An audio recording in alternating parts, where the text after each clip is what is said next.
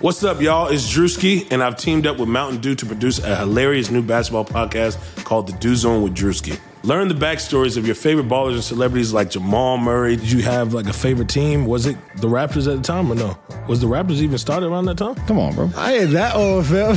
you talking like I'm 50. Taylor Rooks, A'ja Wilson, and many more. You won't want to miss this. Listen to The Dew Zone with Drewski on Apple Podcasts, Spotify, and wherever you listen to podcasts. Before you mash that fast forward button to move to the beginning of today's episode, I'd like to quickly tell you about some ways you can support the show and everything that I'm doing right now. You can support the show on Patreon by going to patreon.com slash Chase Thomas Writer. Again, just go on over to patreon.com slash Chase Thomas Writer. Become a patron for as little as $5 a month. Or you can subscribe on Apple Podcasts and leave a rating and a review. It's incredibly important with the way iTunes works. So if you have a second, please leave a rating and or review and subscribe on iTunes. Uh, you can listen to the show on Spotify, TuneIn Radio, Stitcher, Google Play, and wherever else you get your podcasts. You can check out chasethomaspodcast.com. That has all my previous episode, a link to my newsletter, and all my articles that I've written. Uh, you can also follow me on Twitter at chase double underscore Thomas. You can like the Facebook page at facebook.com slash chase Thomas Writer, or you can just tell a friend you found this independent sports podcast that they should check out too. Thank you for listening. You're all the best. And I think we've reached the point in this intro where my Uncle Darren can play me in. All right, let's go. Chase Thomas pod, the Chase Thomas podcast. um, my nephew needs me to record. See, I hate. I already hate it. I hate it. Hello and welcome to another episode of the Chase Thomas podcast. We're recording this on a Monday afternoon. The NBA is still two months away. It's uh, it's killing me. It's August is the worst sports month I think of the year by far. I used to think it was July, but we have free agency and other stuff. But it's actually August. August is pretty awful. Um, but we have things to talk about because there are some interesting little nuggets going around that, like you know, OG Anunoby. Could he become an even better player in year two um, in Toronto? It, there's a there's a lot of potential there. And to talk about that, the Pacers and Tyreke uh, replacing Lance Stephenson, and how DeMar DeRozan fits, and how uh, Dejounte Murray is suddenly the most intriguing young guy on the San Antonio Spurs. All of that and more with Scott Rafferty, who has a new position now. Scott, what's going on? I'm good, man. How are you doing? I'm good. So tell us about uh, the change in your um, in your career a little bit. You've uh, moved on to a new uh, a new site, writing extensively on the NBA still. But uh, what's going on there? Yeah, so from now on, um, which I'm very excited about, my byline will be all in one place. Um, I've joined Perform, um, which is a company that owns Sporting News. Um, they recently came to an agreement with the uh, NBA, and um, basically we're in charge of rolling out NBA.com sites across the world. Um, so not the NBA.com in America, but right now we're working on NBA.com Canada. Um, so if you're in Canada and you go to NBA.com, that's the site you'll see. Um, you can also go to wherever you want in the world. If you just do NBA.com forward slash Canada. Um, and there's plenty more to come. Um, India soon. There's already a site up in Mexico and things like that. Um, so I've, I've been, you know, all my stuff recently has been on NBA Canada, and uh, I'm excited to finally have uh, as much fun as it was writing for all these other places and all these other cool people, um, you know, dream of mine has always been to kind of make this full time and, and, be able to do it all in one place. So I'm, I'm super excited. Well, I'm excited for you because you've been one of the best for years now. And I'm excited that I can delete some bookmarks because I've had to bookmark you in a lot of different places. And uh, it, it's going to make my Excel doc uh, a little bit easier to manage. So I appreciate that. Well, I appreciate you. Thank you. No, it, it means a lot. Um, I, it's a it's a tough industry, um, and I'm super grateful for everyone who's kind of helped me get to this point. Um, so it's just you know working from one place now, dedicate myself to one site. Hopefully, uh, can kind of continue the same kind of content and just just bring even more. We actually have it's Kobe's 40th birthday on on on Thursday, so we've got Kobe stuff scheduled all week long, and we actually have something up right now on how he performed against you know his 40 greatest rivals um, basically head-to-head matchups with all of them and their stats and things like that. So we're, we're doing some cool stuff over there. Who's number one, or can we not spoil this right now? We actually we actually arranged it so it was from like the first person he played against was Hakeem Olajuwon, I think, like first legend, um, their first matchup, and then we just went uh, yearly after that for Gotcha. whenever they. So, so the last one I think is Kawhi Leonard, which, funnily enough, um, is the only guy on the list Kobe never won a game against. He was 0-7 against Kawhi in his career. I think it was 0-7. Um, even though you know Kawhi wasn't fully Kawhi then, and Kobe was on the down the back end of his career. But that's a that's a fun little little stat for you. You heard it here first. Scott has confirmed Kawhi Leonard, all time better player than Kobe Bryant. Yep. I'm glad you finally came out and just uh, admitted that uh, Kawhi Leonard, better player all time than uh, Kobe Bryant. It's been on everyone's mind. I know that. Hmm Actually, you know what? If he didn't have this kind of year he had, um, I, I'm going to get some Kobe fans very upset. But like, if Kawhi Leonard played like 20 years close to what he did two years ago, I mean, I think that's a better career than Kobe Bryant, right? Like, it depending on his longevity and uh, how many titles he's able to accumulate. But um, I don't know. I feel like Kawhi Leonard is someone who's on that trajectory of like, it's interesting to think about what his future is. And this is a good segue into the Toronto Raptors, who I think people are sleeping a little bit. They had a 59 win season last year, uh, the highest in franchise history. It's been a long time coming. They obviously had a really awkward offseason, but a necessary one because, you know, when you get swept by the Cavs again in the second round, after the kind of season you had, you kind of do need to make some sort of adjustments. Excuse me. And I I love what they did. Like I love the like I think Danny Green's become a forgotten piece of the Kawhi de- deal just because I do think he is someone who um, when you're losing a guy like Dwane Casey and the defensive identity that they've had over the years, um, getting as many defensive minded guys around uh, Kawhi to lessen his burden and Kyle Lowry as he gets older and um, just a, a, bunch of other guys around them, I think it's a it's a smart play because now you have an offensive oriented coach who's going to do some more interesting stats. Um, we're going to see more great Fred VanVleet side action, and we're going to see OG, I think, with the ball in his hands a lot more. And we're going to see Danny Green still fire up like seven threes a game. And maybe Pascal Siakam makes a leap, um, seeing how uh, Serge Ibaka struggled late last year. Maybe Pascal Siakam is their five of the future. And I don't know. I think there's a lot of intrigue in Toronto right now, but I think uh, the most intriguing is OG Anunoby, who you wrote about um, who I like a lot. Uh, he's a corner three assassin. He is someone who guarded LeBron in the second round this year. He is someone that only fell to like the 23rd pick because he tore his ACL uh, midway through his second year at Indiana. And he's just someone I really like a lot. Like, I think he's a stretch four for them. And I think if the future in Toronto is like Lowry, um, Danny Green, Kyle, uh, Kawhi Leonard, and uh, OG Anunoby and Pascal Siakam at the five. I think that's that's really intriguing. It's it's thin, it's fast, it's um, very stretchy, it's very uh, switchable, but like it's entertaining, and I love the idea of it. Right? Yeah, there's a, I mean, there's a lot of question marks there. Um, to your point, you know, like Dwane Casey going, bringing in new coach, first time head coach. Um, although you know he was on the coaching staff last year, and he got credit for a lot for changing their offense. Um, well, he's coached before gonna... though, right? Like overseas, and he's been someone who has coached a lot in different leagues, just not in the NBA. He has. I just, you know, I don't think we quite know what Nick Nurse is going to be yet. Um, yep. Which, I mean, he could be great. He could, but that's one of those things, and I don't think it's going to be necessarily the easiest team to manage from day one. Um, Kawhi's health is a huge concern, obviously, as is Danny Green. He had a bit of a down year last year, but I think, like on paper, if you if both those guys are healthy and Nick Nurse kind of the offense is where it is last season, and then he can kind of add these pieces into their defense. I mean, this is what easily um, a top three team in the in the Eastern Conference with the Sixers and the Celtics, potentially top two. Maybe they take over the Celtics, uh, the 76ers spot um, in that group, uh, unless Joel Embiid kind of becomes this MVP and everything like that.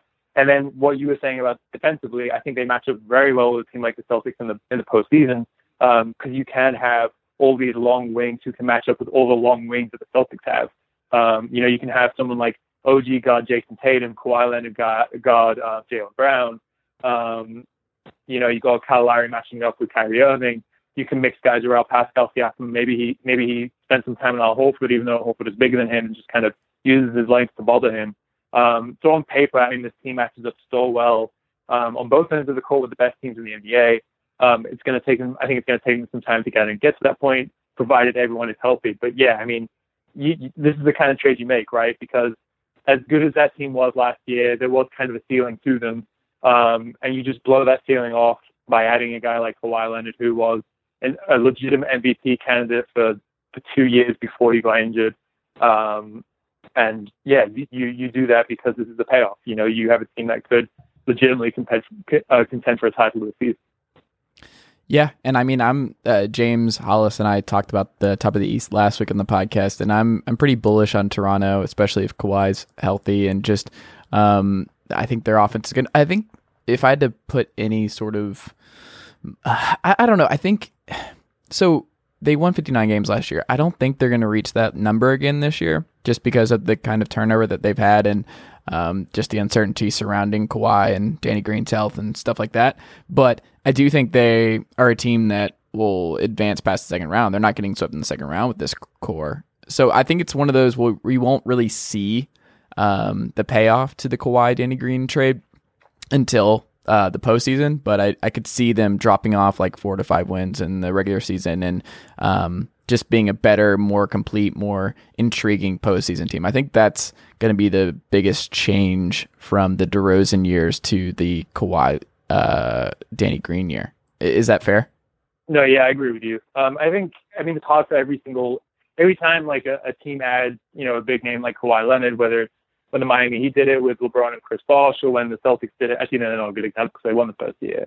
Um, the, or the Thunder last year with Melo and Paul George and things like that. Like it takes teams a while to kind of find their rhythm. Um, and I think just because of like the injuries that Kawhi Leonard has had, maybe he starts off a little slower next season um, compared to the guy we saw two years ago before he got injured against the Warriors. Um, and I think all those kind of things they can they can contribute to them having you know a worse record than last season. Um, especially, I mean, the, the Raptors held the same team together for so long that I mean continuity matters, and every single year they got a little bit better to the point where they won 49 games last year. Um, so I think you know you you bring in a new team, a new head coach. Um, maybe it's not as smooth to start with, but yeah, I mean all this team needs to worry about is having Kawhi Leonard healthy, Kawhi Leonard mainly, but everyone else healthy for the playoffs, um, and kind of firing all cylinders then. Because if if they can put it all together, I mean, I, I think it's it, it, could be a terrifying team. Especially Greg Monroe being added to the fold. They stole him away oh, from yeah. Boston, so I mean, the hidden gem of the NBA offseason this this. He uh, he he took he took the playbook and he, he's given it to them so they know all of uh, Brad Stevenson's Brad Stevenson's tricks. Um, I hope Nick Nurse plays Monroe and Valanciunas together for stretches, kind of like uh, Plumlee and Jokic in Denver last year. I hope he does it just to mess with teams. I mean, it was. I, I uh, Greg Monroe was on a, a radio interview the other day, and I think he he talked about. I mean, this is a guy I, I can't remember if he's made. It's either zero threes in his NBA career or like one or two. Oh, he's shooting threes. Um, yeah, I saw this. Yeah, yeah, and apparently he's uh, that's some that's something he might be working on this season. Um, I mean, mm-hmm. Valanciunas stretched it out a little bit last season. I think he saw about like one three a game. I th- uh, I would not it... be surprised if he adds it to his game because he's apparently like a Nick Nurse favorite, and yeah. I think he's going to see a bigger role. Like fantasy guys, I would jump on the Jonas stock because I do think the the jump like there are certain guys who I think it might hurt going from Casey to Nurse, but I think someone who's going to really benefit from this change is Valanciunas. I think we're going to see more interesting Valanciunas stuff, at least offensively. Like at defense, there's the problems are always going to be there, but like I think we we're going to see some more creativity with Jonas Valanciunas uh, in Toronto this year. Yeah, I mean he's, he's a really talented player offensively. That's never been a problem with him. Um, and the nice thing is that you know if you if you do run more of the offense through him, um, Kyle Lowry and Kawhi Leonard and you know Danny Green and, OG Anunoby, these are all guys that can play off ball, whether it's spotting up or cutting and things like that. Um, yep. So you know, it's not, it's not like Kawhi needs the ball necessarily needs the ball in his hands to be at his best. Um, this is a guy who well ranked at the top of the NBA um, in 2015-16 in spot up points per game. Uh, he ranked in like the 95th percentile as well in efficiency, which is absolutely insane given that volume. Um, mm-hmm. When he's at full strength, he's one of the best two-point shooters in the NBA. Um, so you know, I, I think on paper, you look at this team, they all complement each other really well um, if Nick Nurse can kind of keep that offense from last year and, and add to it, whether it be, you know, running more things through Jonas or anything like that, um, it's going to be a lot of fun. I mean, I, am really excited. I hope this, I hope Kawhi Leonard can get back to full strength and everything, because um, this, this team could be so much fun to watch if they if they kind of do put it all together one of the most interesting things I think about this team this year, and I'm I'm very high on the Raptors, and I, I think OG Anunoby, the more you read about him and the more you think about how he's going to mesh with Kawhi, because I think that's the most important thing, because those are their two wings. I think that's the most intriguing wing combination they can go with. Like, uh, I think it's it's going to be really interesting to see like that um, how those two mesh because they're actually pretty similar personality wise. If you read uh, a lot about uh, OG, it's that he's very quiet. Um, coaches were not sure if he was like emotional. They were like, "Oh, he had this awesome play, he had this breakaway dunk or this big time three, and he doesn't react. He moves on to the next play. He's someone who's just always ready to move on. And he's not a um, boisterous person, which is fine. Um, but I think Kawhi's the same way, and I wonder if they're going to click in that regard because um, Rudy Gay uh, is now with DeMar DeRozan in San Antonio, and during their 11 month uh, stint together in Toronto, they bonded a lot, and I wonder if part of it is just like he he talked about it. It's like it, it just clicked for for some people. It's just like, oh, I understand you, and I understand like how you are, and I wonder if that is something that's going to benefit. Uh, um, OG Anunoby just having someone like Kawhi around because those two are. I'm not saying they're um, exactly like, but I do think there are similarities to his, their games. And like in summer league this year, um, you could tell the Raptors wanted OG to be more comfortable bringing the ball up. I, they wanted him to be a playmaker. And I wonder if we're going to see um, your turn, my turn with OG and Kawhi bringing the ball up, especially when um, Fred VanVleet's in the game where he doesn't have to play um, on the ball, and he can just run run around, do Fred VanVleet stuff off screens and that kind of stuff on the weak side. And I wonder if that's what we see, and I wonder if like Kawhi kind of takes him under his wing, and we see some um, a new friendship blossom between Kawhi and OG, just because they're two kindred spirits that um, seem to have a lot in common, just in their demeanor, their personality, the way they play, um, just how competitive they are, um, just everything about those two. I think it's an underrated aspect of bringing Kawhi. And like the big thing uh, with the San Antonio deal was that they didn't have to include OG. They included Jakob Poeltl instead. And I think that's a huge win for Masai and Toronto because I do think those two together, um, it might bring the most out of OG Anunoby just because he gets to play with um, arguably the second or third best wing in basketball when healthy. And uh, I, I, don't know. I think it's kind of similar to Ingram with LeBron, where it's like maybe this will elevate him being able to play with somebody that great and teach them how to be great. And I wonder if Kawhi does the same with OG. So um, my OG stock is very high, not uh, higher than Jonas Valanciunas for sure. But um, I, what do you make of all that? You've like you've studied a lot of his tape and a lot of his work. Um, what do you think about the Kawhi OG and Anunoby partnership? Well, I think um, it's funny because he was actually OG was compared to Kawhi quite a lot in college, um, just because physically they're, they're, they're very similar players. They have similar like seven foot three wingspans or something like that. They're both like six yep. eight, um, same kind of body, um, defensive minded guys. Um, but, but the thing with OG, like OG yeah. shot like forty five percent from three in the playoffs this past year. Yeah, he he did, and and, and the thing that's so intriguing about OG Anunoby is that he has all these physical tools, but he's also he's also just I mean, he's like a ball of clay. He's so he, he, there's so many different ways I think his NBA career can go. Um, I think season, based on what he did last season, um, it kind of looked like he was going into this three and D um, role, which kind of suited him perfectly next to Larry DeRozan because he didn't need the ball in his hands. He proved to be a better shooter than everyone expected, um, and he's already a very good defender. Um, so I think that's kind of like his baseline. OG Anunoby, uh, if nothing else in his NBA career, will probably be a guy who can knock down threes at a decent rate um, and lock up the best team's opposing wing, which is a super valuable play no matter which way you put it. Um, but going back to him being so raw, there's so many different ways you can go on top of that. So one of the things that I wrote this uh, last week about him is that I think the next step for him specifically is being able to kind of take guys off the dribble, off the closeout, um, and and make decisions, you know, plays for himself, plays for others when defense collapse. Um, it's something he really struggled with last season. Um, maybe part of that is him coming off the ACL tear in college and not being as confident jumping off his leg or not strong and things like that. Um, but I think that's the next step for him. And I think, you know, you look at a guy like Kawhi, the tra- trajectory his, his career has been on and how much he's improved. Um, I think a guy like that in the same locker room and being able to learn from him will make a huge difference. Um, you know, provided Kawhi is, we don't know too much about him personality wise and everything like that, and whether or not he will be a mentor to someone like OG Anunoby. Um, but I mean, I think in theory, there's, you know, nothing bad can come of it because OG gets to learn from a guy every single day who, at his very, very best case scenario, which is probably like a 5% chance of happening, he gets as good as Kawhi is. Um, you know, if he can pick up a few more things and, and accelerate his growth, um, that's going to be huge for the Raptors because, you know, every league wants a guy who can hit threes and match up with three or four positions. Um, so that that alone makes him valuable, and anything after that makes him, you know, even more valuable. Do you see all stars in his future? Because I do. I think he's going to be a multi-time all star. Um, I, if I'm being honest, I don't think he's going. I, I don't quite see it yet. Um, I think Okay. maybe my perspective will change on that, um, depending on what kind of jump he, you know, assuming he makes a jump this season. Um, maybe that changes in six months' time based on what he shows me. Um, I just think he's still very, very raw. Um, so I, I'm a little bit hesitant to say that I think think he's going to be an all star. Um, but by that, like, by saying that, that's not a negative or anything like that. Like again, he's going to be a super valuable player. He was valuable last year as a rookie. He was a legitimate valuable piece on the number one team in the Eastern Conference, uh, both in the regular season and playoffs. And there's very few rookies who can do that. Um, so that sets him up so well to be, you know, a difference maker for the years to come. Um, I'm just, you know, I'm not. I don't think I'm quite on that page yet. Okay. I think it's he's gonna. I think you're gonna see the assist totals uh, rise for him this year. I think he's gonna get more opportunities to play make um, with Demar gone. I, I do feel like they're gonna take it very slow with Kawhi.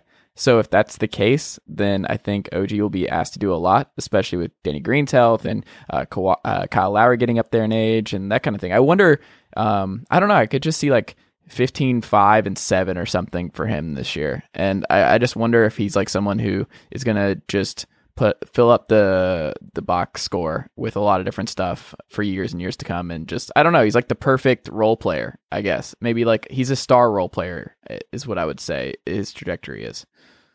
Yeah, and the funny thing is, I mean, his his usage rate um, was minuscule last season because he basically he basically was just spotting up on the three point line on offense um, and doing not much the not much. it was amazing. I remember watching a Charlotte game uh I think it was like December and he just found ways he was super smart like he had really good ball fakes and uh he's it, he can get his shot off really quickly. It's a very quick shot. So even though he's um, not a big time shooter, he is someone who is comfortable in his shot, and it's a smooth stroke and that kind of thing. But um, he's only in the corners. It's he is not taking many threes off the dribble. He is a guy who's like, okay, I know how to come off the screen in the corner, and uh, I'm to shoot it. And um, I, I think that's a good starting point, though, right? Like it, it does seem to indicate that there is potential that he could expand um, his three point shot to more off the dribble stuff, more um, when he's bringing the ball up, kind of like the Puget threes, like Victor Oladipo loved to do. Like obviously not to that extent, but uh, I do think that there is room for him to grow um, in that capacity.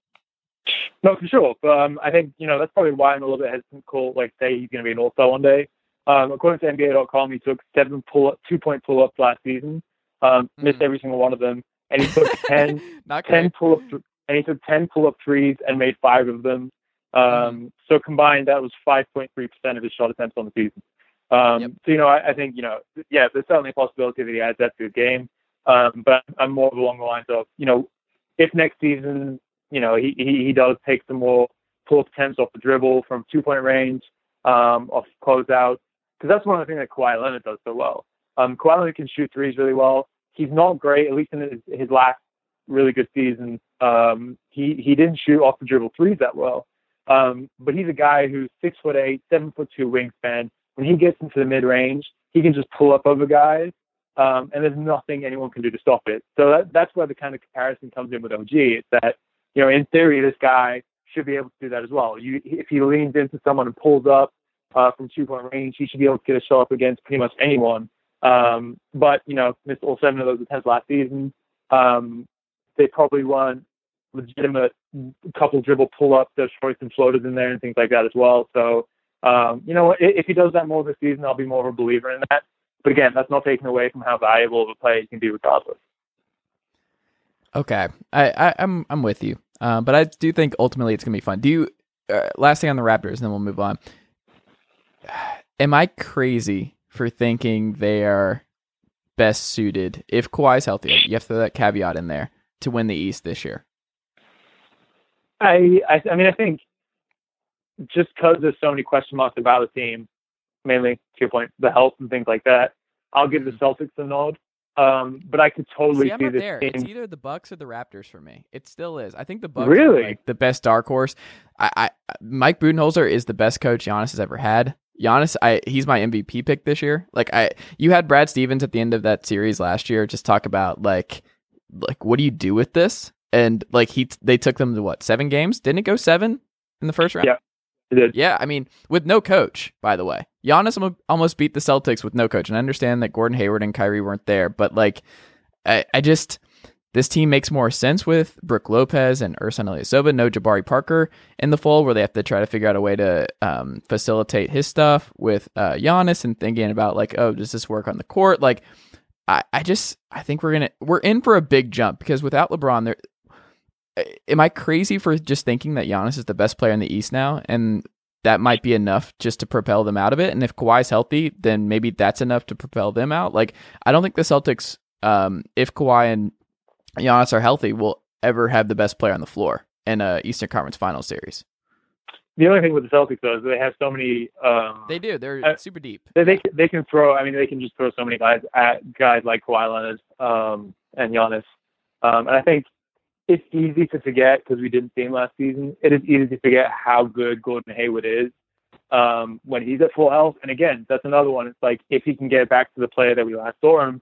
Um, but if if he is anything remotely close to the guy who was in Utah um, in his last season, you know, he, he's he's a perfect guy in that system.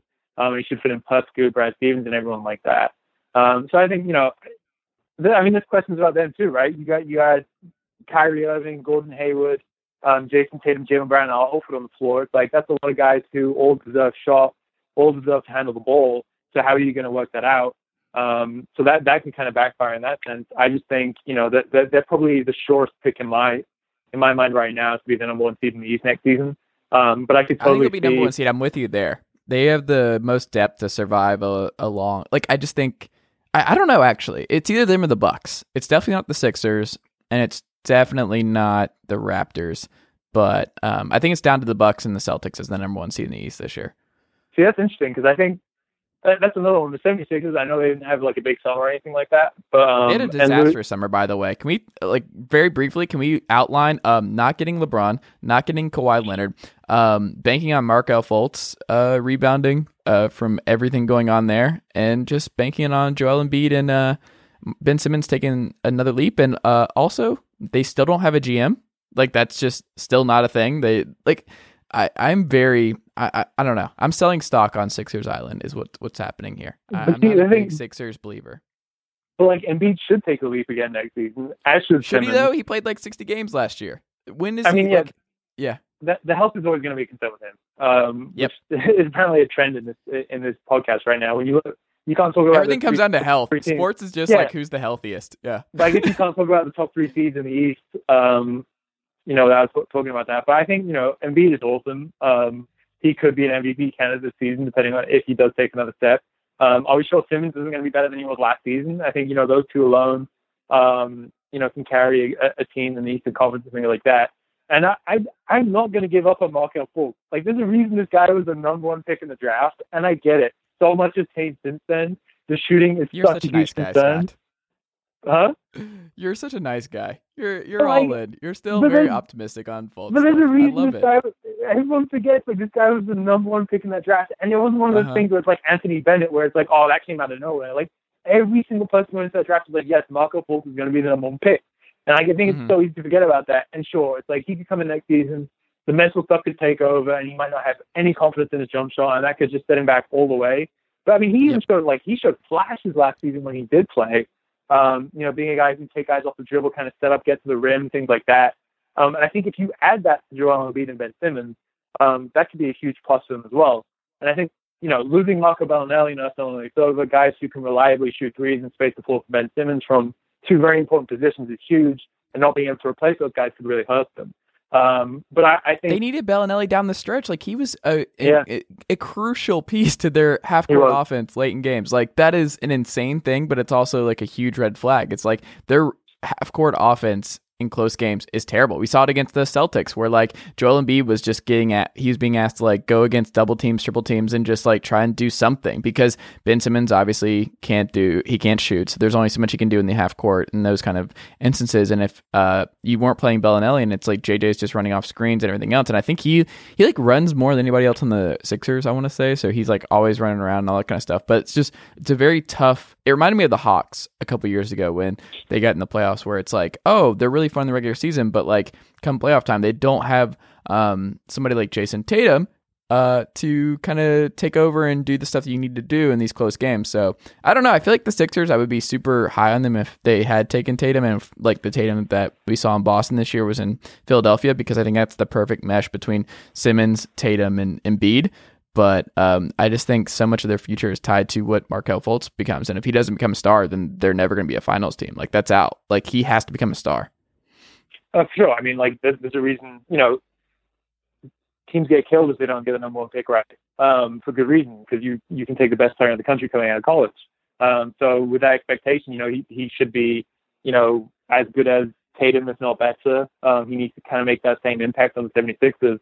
Um, I just give it give it like one more year. If if Fultz doesn't show anything this year, then then maybe reevaluate. But I mean, just based on this guy who he was coming into the NBA and how good he looked in college and, and kind of the tools that he does have, um, if he kind of if he if he's remotely close to that kind of player that we thought he'd be coming to the NBA, I think that's the the Sixers will be right there again. Okay.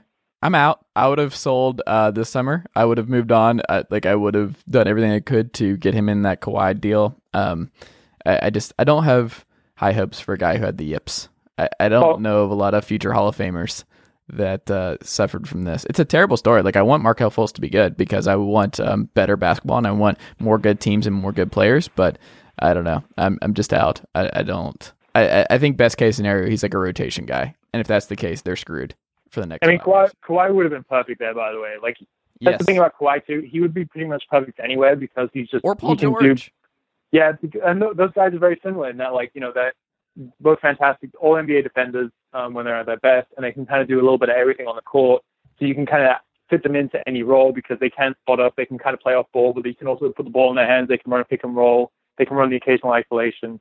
Um, so those guys can kind of fit in anywhere. So I mean, that that would have been fascinating. I mean, LeBron too. It's like if LeBron had gone there, that that would have been an awkward fit uh, with him and Simmons. But those two alone are just so dynamic, um, so powerful, and then you throw Embiid in there as well um, you know, th- th- this summer could have definitely gone much better for the Sixers. I just I'm not ready to just kind of give up on them. I think they're still going to be, you know, a top four seed in the East, um, and then maybe they make things difficult in playoffs for other teams um, if guys in like Embiid and, and Simmons kind of take that next step. Um, but no, I mean that's for sure. It could it could have gone better for them. Um, I just for them though, I, like I don't know if you want to spend like twelve million dollars in Belinelli over the next few years if that's the case for them. Um, Ilyasova yeah. got a big contract, or much bigger contract than we thought he was getting. So you probably don't want to tie your money up in them, um, especially with Simmons, his extension coming up and things like that. Um, so maybe the best thing for them, I don't know, is, is, is keep the books open. Maybe you get a couple guys like they did last season um, at the buyout market who can kind of contribute uh, in the playoffs. Well, they got like Mike Muscala now, so they're in, they're in good shape. He should be alright for them, you know. Like hey, I like Mike Muscala. Kind of like, I've always yeah. liked him. So He's I, fine let's just, I mean, they didn't, again, like the, the, the Raptors and the Celtics had a much, I mean, the Celtics didn't do anything this offseason really, but they had better off seasons than, than the 76ers. Um, so it's easy to kind so of count them out. But, and, and the Bucks, I, I wouldn't be, I mean, that fourth seed, I consider the Sixers, the Celtics, and the Raptors to be the top three seeds in the East going into the season. Okay. Um, that fourth seed is wide open. I mean, you got the Bucks. I'm not a believer in the Wizards. This is a good transition, by the way, into the Pacers. And the Pacers who, are another one. Yep. Yeah. Are you a believer? It's um, th- this is the toughest situation to gauge with a team going from you know no expectations last season. Um, they make the playoffs. Not only do they make the playoffs, they push LeBron and the Cavs to the seven games in the first round. Victor Oladipo looks like he, he becomes an All NBA player. Um, and then kind of what do you you know what what, what do you expect from this team next year? Um, there's a lot of ways. There's obviously a lot of reasons to to kind of count them out. Um, Chris Herring wrote a great article for Fact Today last year, basically talking about how um, the Pacers were bucking the trend that everyone else were going. Um, they were shooting a lot of, a lot of mid-range pull-ups, yeah. um, converting those at a pretty high rate, which might not be sustainable. Um, if those shots don't go down, maybe they shoot more threes, but they can't shoot those as well. So then the offense kind of uh, implodes. Um, but I think you know they, they kind of still have that same foundation. Victor Oladipo is legit even if he is exactly the same player as he was last season, you know, it doesn't take another step in his game or anything like that, um, that's, you know, good enough for them to make the playoffs again in the Eastern Conference. Um, you add the pieces that they did around him. In theory, those should be better. Uh, Doug McDermott got a lot more money than I thought he would, but he's, you know, a guy who can who can really stretch the floor. So you put that next to Oladipo, that gives him more space to attack. Tyreke Evans can kind of take that off some of the offensive load off of him. Um, he was awesome last year when he did play for the Grizzlies. Um, could have made a huge difference to other teams around the league, had had even traded and things like that. Um, you know, Myles Turner is another guy. He's a fascinating case. He's probably their best option right now for guys who are going to take another leap next season. Um, if he's a guy who can kind of be a more of a high volume three point shooter, um, perfect pick and, pick, uh, pick and pop guy with Oladipo. Uh, maybe he improves defensively as well, becomes one of the best rim, rim protectors in the NBA. Um, I, I see there's a lot, a lot of ways that this can go, um, but I think they're pretty safe bets to make playoffs just because of Oladipo um, and probably be a contender there. Not necessarily a title contender, but you know, make it out the first round, maybe get into the second round, push the team just because of Oladipo and kind of the pieces that they, the existing pieces they do have.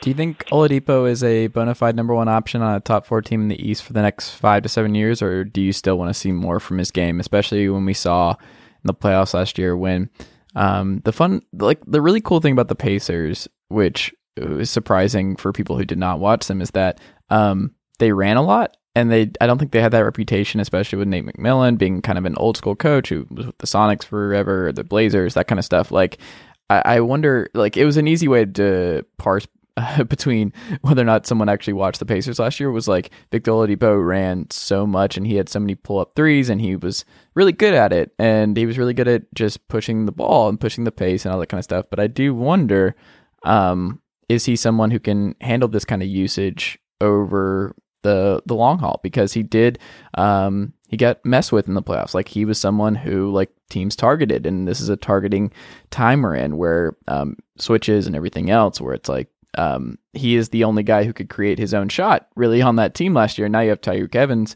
uh, coming into the fold, who is the secondary playmaker that they did not have last year. I mean, if you want to throw out Lance Stephenson, that's great, but you're wrong because he uh, did not fit that bill because Lance Stephenson was not good at basketball last year. He's a fun story, but he's still just not good.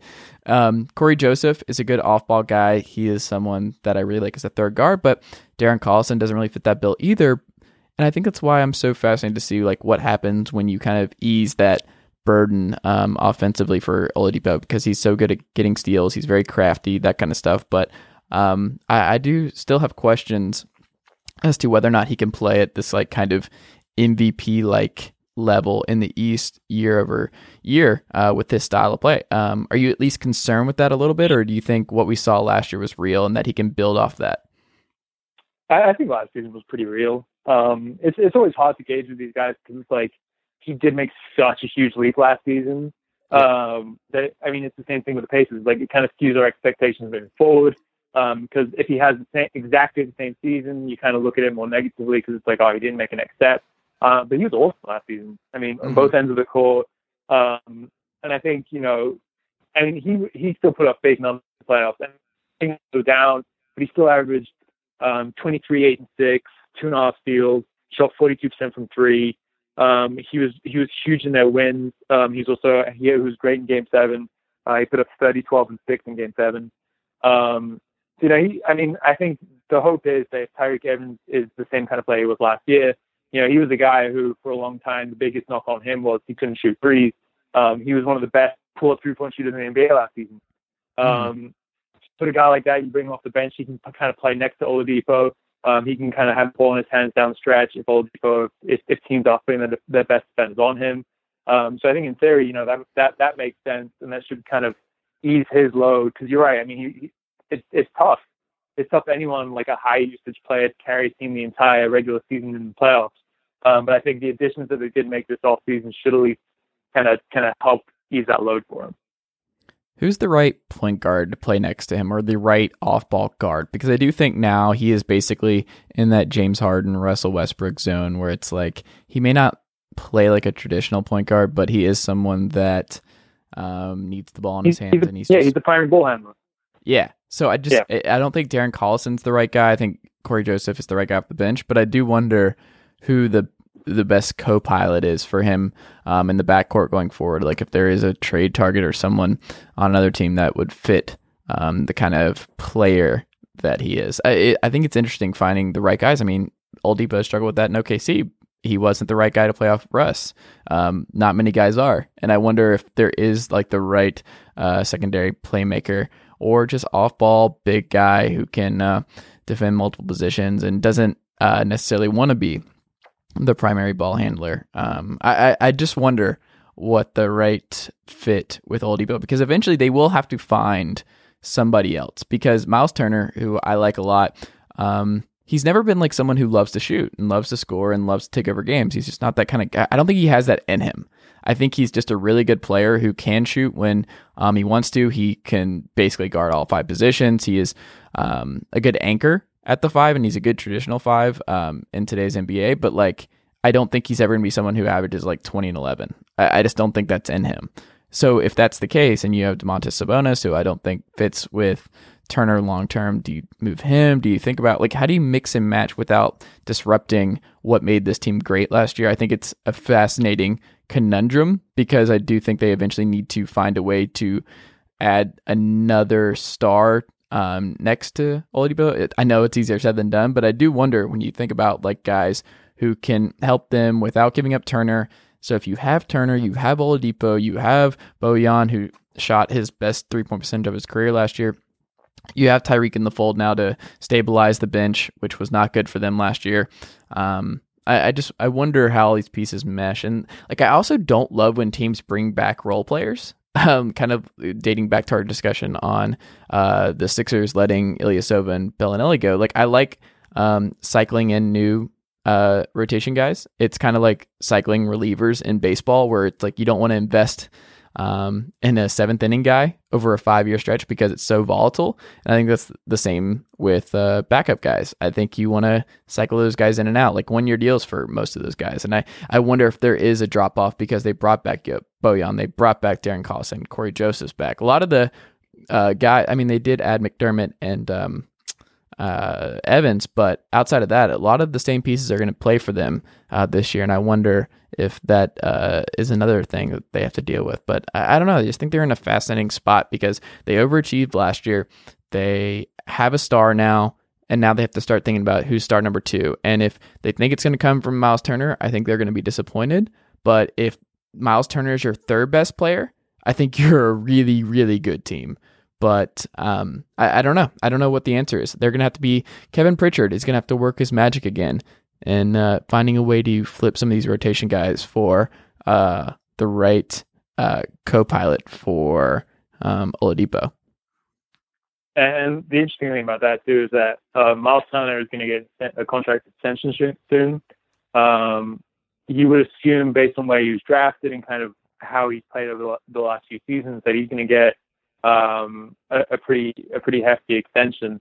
And he um, should. And, and he, you're right, he should. I mean, he's a, whether or not he's going to be an all-star caliber player, um, that's one thing. But I mean, he he has potential to be a super valuable player in the NBA. You know, you look at some someone who can stretch the floor from the center position, kind of protect the rim. Um, he's versatile and things like that. Like there, there's a lot of value having a guy like him. Um, but that I mean, they're probably going to be paying him, hoping that he will be the second star and then you have a lot of money tied up in him and Victor Oladipo, and then maybe you don't have enough money to chase after another guy who might be the perfect number two or you know one B or whatever it is next to Oladipo. Um, you know this is this is why it's so hard for teams like this because you enter last season no expectations, you blow that out of the water, um, and suddenly a lot more is expected of you, and there's a lot more uh, things going on. So it's um, it's I mean I've seen some people be very critical about their off season um, just because you know they they probably didn't go after the big names maybe as much as they should have, or make make make as big of a splash as people thought they would. Um, but I, I think they've they've added some some good pieces, um, and you know a lot of it depends on Myles Turner. Obviously, Victor Oladipo kind of having the same kind of season he did last year, making maybe take another step. Um, but Myles Turner is, is, the big one who kind of changed the tra- trajectory of the team. Yeah, I would keep a close eye on uh, Charlotte, the team that you're very familiar with, because uh, Kemba is on the last year of his deal, and I, I I love the idea of Kemba and Oladipo. I think that's the yeah. kind of interesting dynamic. I don't think uh, Kemba is a guy who does love being the leader, and this is Oladipo's team now. So I wonder if he would be okay with being the secondary guy. But like, I don't know, somebody like that uh, makes a lot of sense to me because they're not going to get the big fish. They're not going to get Kyrie Irving next summer. They're not going to get yeah. somebody like that. But um, I don't know. I think there are intriguing options. I mean, like, what if they went after they called Orlando up and were like, uh, what about uh, Evan Fournier? Do you really want to keep paying him $17 million for the next two years? Or can we bring him on? And he's someone that can, the tall guy who can shoot threes, defend multiple positions, who I love. I love Evan Fournier. Um, but he's also included in my deal, uh, my dream scenario that Matt Moore approved of, by the way. So we know for certain that this is a good NBA trade. Is uh, Evan Fournier, and I think we've talked about this: the Evan Fournier Yeah. and Aaron Gordon to Minnesota for Andrew Wiggins deal. Not gonna let that dream die. But um, I don't know. I just think that Charlotte is a team that you would call if you're Indiana, like, eh, we're trying to win now. Um, you've tried to win now, did not go well. You have a bunch of bad contracts. You are paying Nick Batum twenty four million dollars for the next three years. Um, you want to get off some money uh, for some good players because Charlotte has a bunch of good players and they're a top fifteen and top fifteen defensive and offensive uh, team. And it's frustrating because they had like I think they had a positive point differential last year and they still missed the playoffs.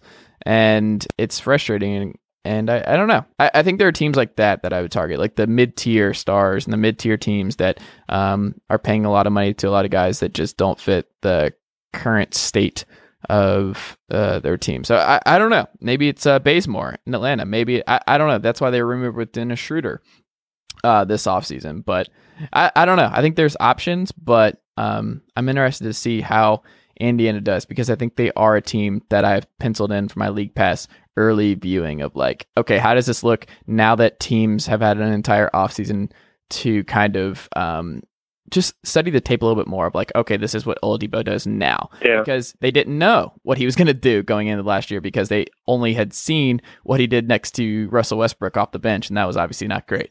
So I, I wonder if teams really do adjust, and we it's a really rough year for Indiana. I'm betting on them hitting the under, but um, you know they were a fun story last year, so I hope things continue to go up because it's cool when like guys break out the way Oladipo did last year, where um, they were a top five lottery guy. They get bounced around a little bit, find the right place, get the right opportunity, the right role, and then they blossom. Like it's it's amazing how much that matters. But yeah, I don't know. I that's I, I want to end on a positive uh, message for Indiana fans because it's cool. You have a star again. That's nice.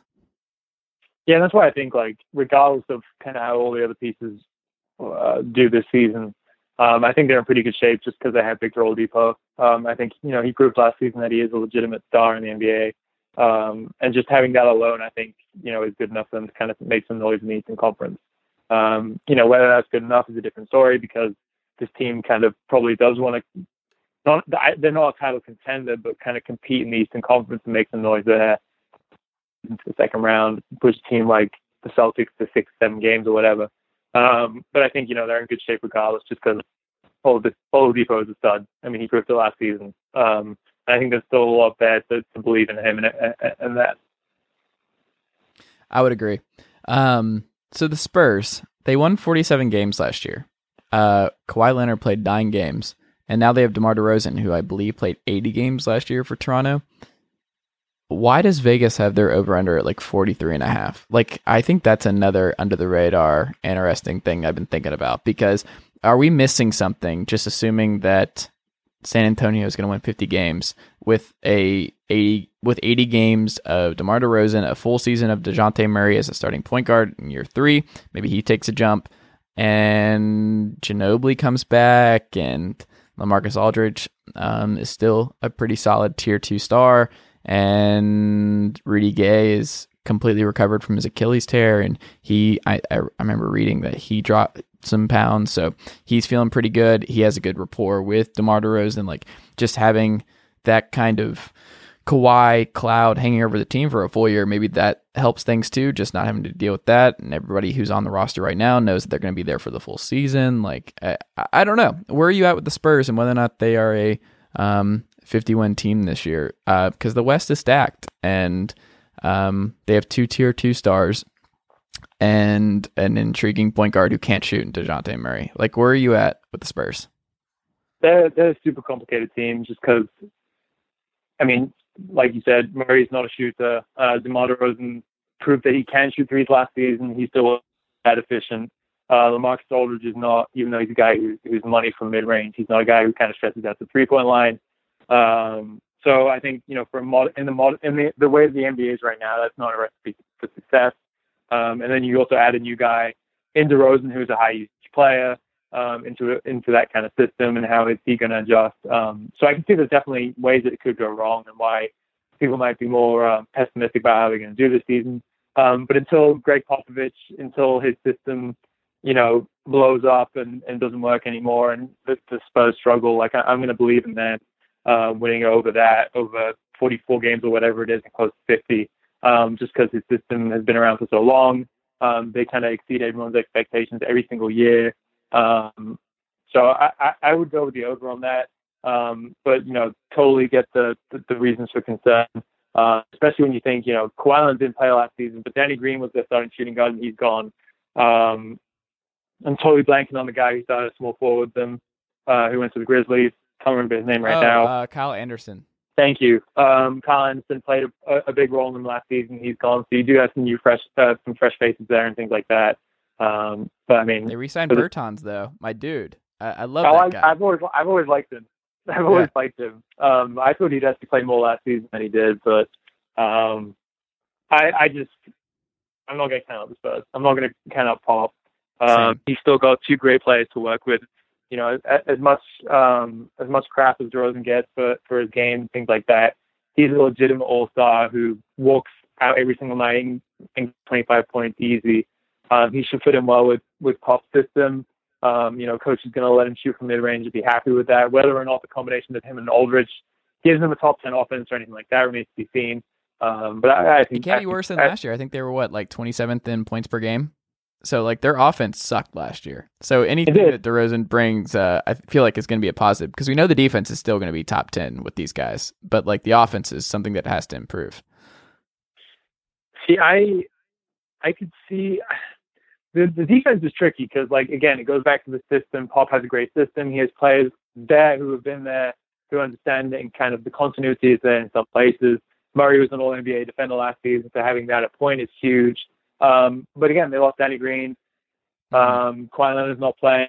Uh, well, Kawhi not there anymore, things like that. So I could see a bit more of a slippage there. Um, maybe the offense doesn't get off to a good start and then suddenly they're kind of behind the eight ball, and they're, they're not in the they're not in the Western Conference playoff race, and they got to play catch up. Like I could see that happening. I just you know it's a Spurs, it's pop. I, I don't want to count them out. It's interesting because Rudy Gay said something that I thought was really fascinating. Is that this is a team now that just has a bunch of guys with a chip on their shoulder. Like everybody who's going to play for them is kind of looking to prove something. Like Patty Mills in the last year of his deal, he's trying to get paid after this year. Dejounte Murray is trying to prove that he can actually be a, a, top point guard in this league and that he can actually shoot. He can actually run an NBA offense that uh, is a Western Conference contender, that kind of stuff. Um, you have Rudy Gay trying to prove that I was wrong, that he can come back from an Achilles tear and just get back to what he was a couple years ago. Maybe that's something that happens. DeMar DeRozan, like we don't even really have to, to discuss why he would have a chip on his shoulder. Um, Lamarcus Aldridge building off last year, and they like Gay said he just finds ways to um, to work hard and to do what he does and destroy people in the mid range. Pau Gasol was like their primary playmaker last year, and I mean that in the way that like he had more passes than Dejounte Murray, which uh little concerning. So it's I think DeRozan should help in that regard, where he will um be like like you said, he'll have a high usage and he'll be more of a distributor and he'll be asked to facilitate a lot more. Um, and he can do that, so I think that will help. But uh, Marco Belinelli bouncing around trying to get more contracts. You have just up and down the list of like guys who um, have a lot to prove, and I think this team is kind of. I could see a situation where they're all pissed off about how last year went, and also really excited that they can just deal with this team and like everybody gets along, the chemistry works. They're all guys that um, are just going to bust their ass for uh, one of the last couple of years of pop in San Antonio. I just I, I think 50 wins is very reasonable, and I understand it's going to look weird, and we're all going to be like, "How is this happening?" Because we're going to watch the Spurs, and we're like, "How does this work?" I don't I don't understand how they're about to win this game 97 to 85. Like I don't yeah. get it, but they're going to do it and it's going to be it's going to be marvelous because that's what Gregg Popovich and the San Antonio Spurs do. And I'm glad that that's going to be the case because last year sucked and I did not like everything going on with the Spurs, and you feel bad for them and Pop and Buford and everybody involved. But um, ultimately, what I want is DeMar DeRozan to have an All NBA year, and I want uh, Kawhi Leonard to play like an MVP in Toronto. I want both things to happen. I want both teams to be good, and uh, I think San Antonio knows they're not going to be a contender, but I do think they think they can win 50 games. So I don't know. I, I've just pounded the over, and I've just thought a lot about the 43.5 over under for them as just kind of a slap in the face and just um, one of those things that they're going to look at and they're like, really? 43? Really? And they're just going to kill that. So I, I don't know. Yeah, well, something you said um, made me think. You know, DeRozan's passing really didn't get the attention it deserved last season because he did start taking so many more threes, and that kind of yep. Eh, that's that's what everyone was talking about. Um, he had a great passing year last year. He averaged 5.2 assists a game. Um, it was a career high. Um, you know, that's that's not a ton compared to other guys, but it's an, it, it's a good amount for a guy who handles the ball that he does. Um, especially when you compare it to Kawhi Leonard, who averages, I think it's like just over two assists per game in his career. Um, mm-hmm. That's probably like the one thing that's missing in his game. He's not, you know, the guy who's going to set up his teammates for for uh, for easy baskets and volume and things like that. Um, so yeah, you know, lo- losing guys who have been in the system for a long time will help the Spurs. Um, but you know, even knowing how the limitations in DeRozan's game, um, adding a guy like that, that, they should be able to kind of keep doing what they're doing. And, and I'd be sure. I mean, I'd be I'd be really shocked, barring an injury to like DeRozan that keeps him to 50 games, and, and the same for Aldridge. I'd be surprised if they didn't get the over on that.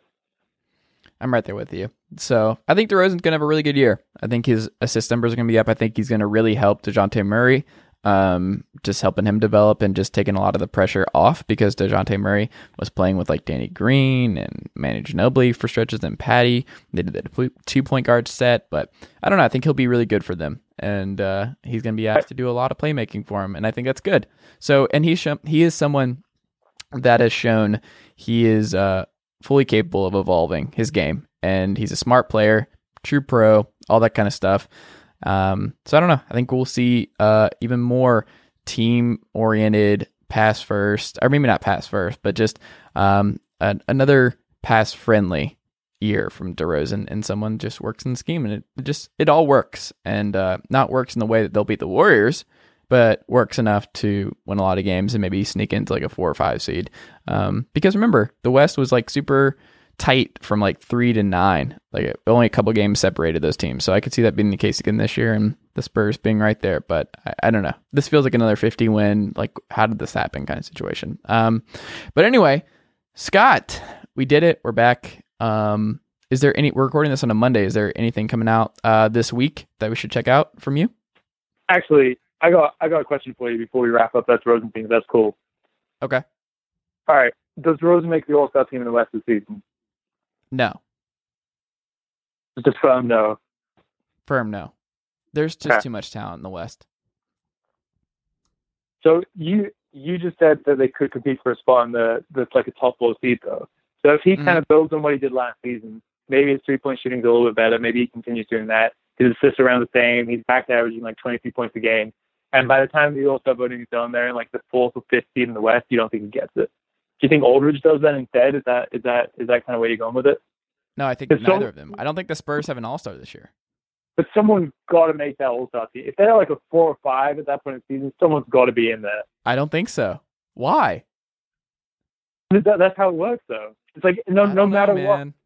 Because for them to do that, though, for them to be a top four or five seed, one of them's got to blow up, right? Like one of them's got to have. I don't think so. Because I think they could like be that. like. I think the Nuggets could have like two games. They could be like two games back from the Spurs, and it just and the them being in like the ninth seed. Like I, I don't know. I don't think. I think there's a lot more nuance to that discussion. But I mean, think about it. Like you have LeBron now in the West, so. Uh, you have LeBron there. You have four Warriors. You have James Harden. Chris Paul, if he's healthy, will make it. Um, you keep going. Uh, Paul George, Lillard, Russell Lillard. Westbrook, Lillard. Um, let's see who else has potential. Uh, Jimmy Butler. Jimmy Butler, obviously. Towns. Um, Wiggins, I don't think that's gonna happen. Anthony Davis. Uh, who else are we forgetting here? Oh, the Jazz are gonna have Gobert and Donovan Mitchell. Uh, the Nuggets will have Jokic. Memphis will have Conley if he's healthy. Uh, I don't know, man. It's just gonna be tough. I guess I could see DeRozan as the most likely, but I think it'll be very, very close if he does make it. Yeah, that's that's something that's going to be interesting to watch. I mean, I don't think I think it would have to take like the Spurs being a four or five seed and him averaging like 26 points a game uh, to make it. to But, him versus like Gary Harris or something. Because I think Gary Harris has a sneaky shot at blowing up this year and getting into the All Star conversation. but I think with the the Nuggets though, it's similar kind of thing. If they're like a top like two or three seed, maybe you get two guys in that team. But if they're like a six seven seed, it's probably Jokic making it and not Harris. Um, Yeah. Unless you know both of them are having such good individual season that like they do get recognized as all stars. Um, there's usually teams in that like five to nine range or whatever. They don't get two all stars, but it, it's gonna be fascinating. I mean, the West is loaded, so Yep. it's gonna be it's gonna be interesting. If it was the East, obviously, but yeah, the West is just tough. I, I don't know. Yeah. I'll think about that more. Sorry, yes, I interrupted you there. Um, No, this week no, this week going on, going back to it. Uh, this week we got Kobe stuff going on on NBA Canada, so check that out. Um, I have a thing on Tuesday coming out that's about how how Kobe would fit if he came out of retirement um, and played on his Lakers team. Um, And then we got. Uh, I, I started. Can we talk about very quickly his wife saying that he's happy and he's he's done with all of that and that that part of his life is over? None of that is true. Have you met your husband? You don't think Kobe so? Bryant, I, I, No. I can't see him coming back. I can't see him coming back. if he thought he could still contribute, like the idea that Kobe is happy about not playing professional basketball anymore is insane to me. Like that is what if you know it, like read I remember reading Roland Lazenby's book on Kobe and just everything involved him growing up and just there's so many stories of just about like how competitive and how much basketball meant to him and how much he loved being the best and working hard and just playing basketball. I, I don't believe for a second that if he thought he could still play like 12 minutes a night and help those guys and actually play meaningful uh, minutes next to LeBron and everybody else this year, uh, that he would not. He'd be like, no, I'm good talking to Nick Saban and Alabama on my like uh, college tour and hype videos and going to games courtside. Like, I, I don't believe that. I think maybe he does enjoy it, but the idea that he enjoys it more than uh, playing professional basketball is uh, very baffling to me. I see. The thing is, I think with him that he's probably happy with the career that he had in terms of you know the championships, the MVPs, and things like that. Okay, his the ending couldn't have been any better for him, scoring 60 points in his final game, even though it took him something like 55 shots to get there. It was the most Kobe moment ever. It was great, um, and he's just never been this kind of guy. So in, in what I write about, um, I think the kind of path to him contributing on this team is he'd have to be a better three point shooter off of spot ups because LeBron's going to dominate the ball. Um, and then Kobe could kind of be this like, he was still a pretty good post up scorer in his final season. He could still kind of score in isolation because of his mid range pull up. So you bring him off the second unit and give turn him into a guy who can kind of break down mismatches. Um, Kobe was never a low usage guy, at least, you know, in his prime and things like that. Um, his last season, he took um, the most field goal attempts on the team per game. I think he was like fifth in the NBA in usage. Some of that was because of the team that the Lakers had. They had a very young Julius Randle, D'Angelo Russell, and Jordan Clarkson um, playing most of the minutes and things like that. Kobe's never shown to be kind of this guy who, you know, especially at the later stage of his career, um, go into like more of a role player uh, position and things like that. So I, I mean, can you see him really coming off the bench of this Lakers team, uh, even if they're in the playoffs and playing like 10, 12 minutes a game? Like I, I just don't, I don't know. I just don't see it with him. I think he's kind of done everything that he wanted to do, and and the last season was was what it was, and, and he's probably happy just moving on from it. You've used the word happy to describe Kobe twice now in this, and um, I don't think Kobe's happy. Like the idea Content. of Kobe being happy, yeah, I, that doesn't seem like it, that's in his DNA either. So, um, uh, no, I, I don't think so. Hey, I mean, hey, maybe if he comes out Yeah.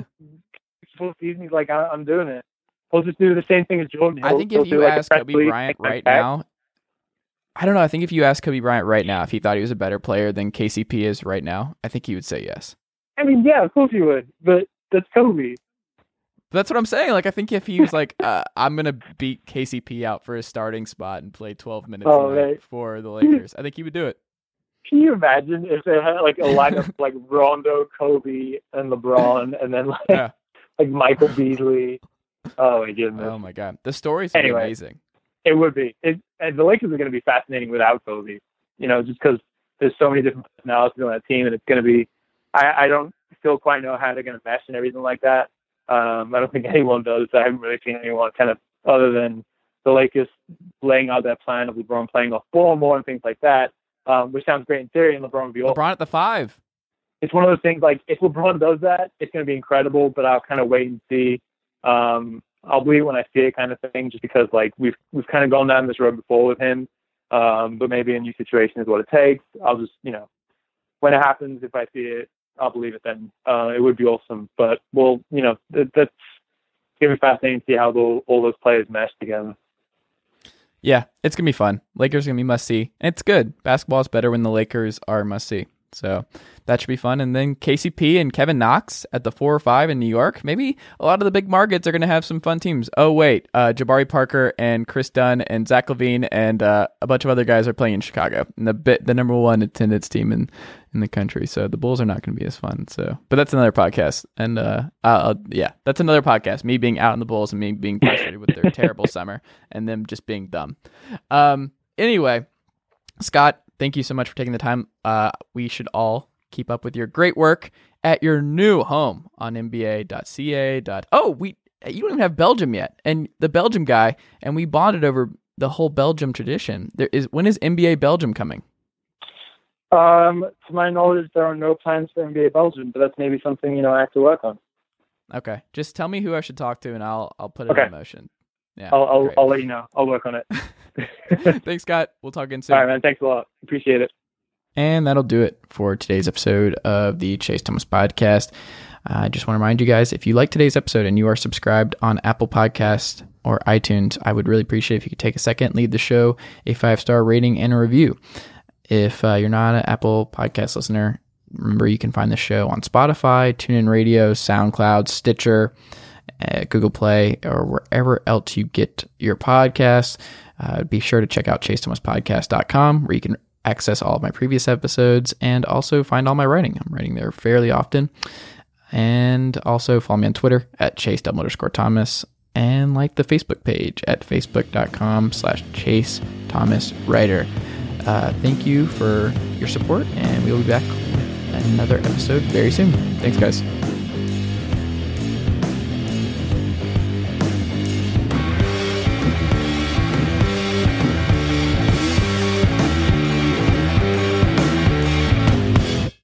Sugar Ray Leonard, Roberto Duran, Marvelous Marvin Hagler, and Thomas Hearns. Legends, whose four way rivalry defined one of the greatest eras in boxing history. Relive their decade of dominance in the new Showtime sports documentary, The Kings, a four part series premiering Sunday, June 6th, only on Showtime.